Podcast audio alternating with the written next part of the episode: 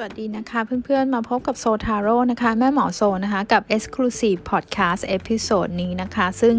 จะเป็นการดูดวงให้กับเพื่อนๆนะคะ ตามรายวันเกิดนะคะ จันทร์ถึงอาทิตย์นะคะ คลิปนี้ก็จะเป็นของคนที่เกิดวันอาทิตย์นะคะสำหรับในช่วงที่จะถึงนี้ 16-31 มีนาคมนะคะ วันนี้แม่หมอใช้ไพ่เลอนอร์มองด์ไพ่เลอนอร์มองด์เนี่ยเป็นไพ่สไตล์ฝรั่งเศสโบราณนะคะ ซึ่งหน้าไพ่จะเป็นผสมไพ่ยิปซีบวกไพ่ป๊อก นะคะ ก็เป็นศาสตร์ที่มีมานานนะคะไพ่เรนมองไม่ได้เพิ่งเกิดขึ้นนะคะวันนี้นะคะเพื่อนๆได้ไพ่คนเกิดวันอาทิตย์นะในช่วง 16ถึง31มีนาคมนะคะเพื่อนๆได้ไพ่เป็นกุญแจนะคะกับน้องหมานะคะ The Key and the Dog นะคะใครดูหน้าไพ่นะดูได้ในหน้าปกของพอดแคสต์ EP นี้นะคะดอกเออได้ไพ่กุญแจกับไพ่น้องหมานะคะ จริงๆไพ่เรนมองเนี่ยแม่หมอชอบอย่างตรงไปตรงมานะคะ แล้วก็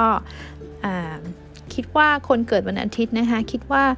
อาจจะมีการมีช่วงนี้มีได้ได้สัตว์เลี้ยงมาใหม่ไหมนะคะ น้องหมาเข้ามาอยู่ในบ้านของเราอย่างนี้ได้นะคะ ซึ่งดูหน้าไพ่แล้วมันมีความ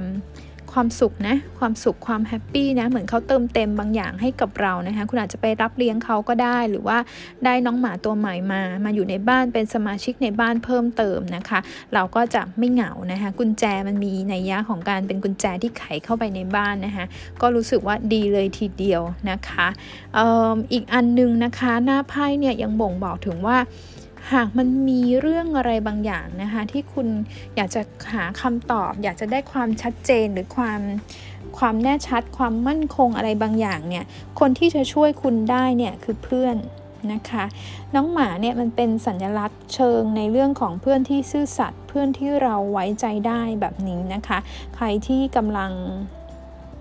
กำลังทำอะไรบางอย่างอยู่ และค้นหาหรือกำลังกำลังเตรียมสมมติโปรเจกต์งานอะไรต่างๆ เตรียมอะไรบางอย่างอยู่คุณขาด คุณขาดอะไรบางอย่างนะคะเพื่อที่ทำให้โปรเจกต์หรือสิ่งที่คุณทำเนี่ยมันขับเคลื่อนไปได้นะคะกุญแจมันก็คือการไขปริศนาไขกุญแจเข้าไปนะคะลองสอบถามเพื่อนๆ หรือคนที่คุณไว้ใจเนี่ยนะคะรอบตัวเราเนี่ยใครที่จะพอหยิบยื่นความช่วยเหลือ หรือเขาเข้ามาให้คำแนะนำอะไรบางอย่างกับคุณได้ได้ด้วยเหมือนกันนะคะซึ่งแม่หมอคิดว่าในช่วง 2 สัปดาห์นี้นะคะสำหรับคนวันอาทิตย์เนี่ย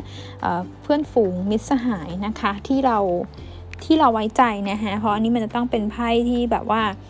เพื่อนที่เราสนิทกันมานาน มีความรู้ใจ มีความผูกพันกันนะคะเข้ามาช่วยเหลือคุณได้ในในช่วงนี้นะคะ อาจจะมาในรูปแบบของการช่วยเหลือจริง ๆ หรือเป็นการให้คำแนะนำต่างๆ ก็ได้นะคะ หรือถ้าคุณไม่ได้คิดที่จะทำอะไรเลยอย่างเงี้ยนะคะ ช่วงนี้คุณอยู่ใน